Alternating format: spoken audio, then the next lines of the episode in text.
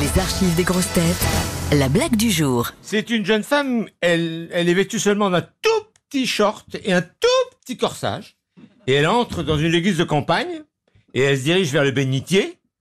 Alors le curé s'approche d'elle et lui glisse Si c'est pour y tremper seulement le doigt, c'était pas la peine de vous déshabiller.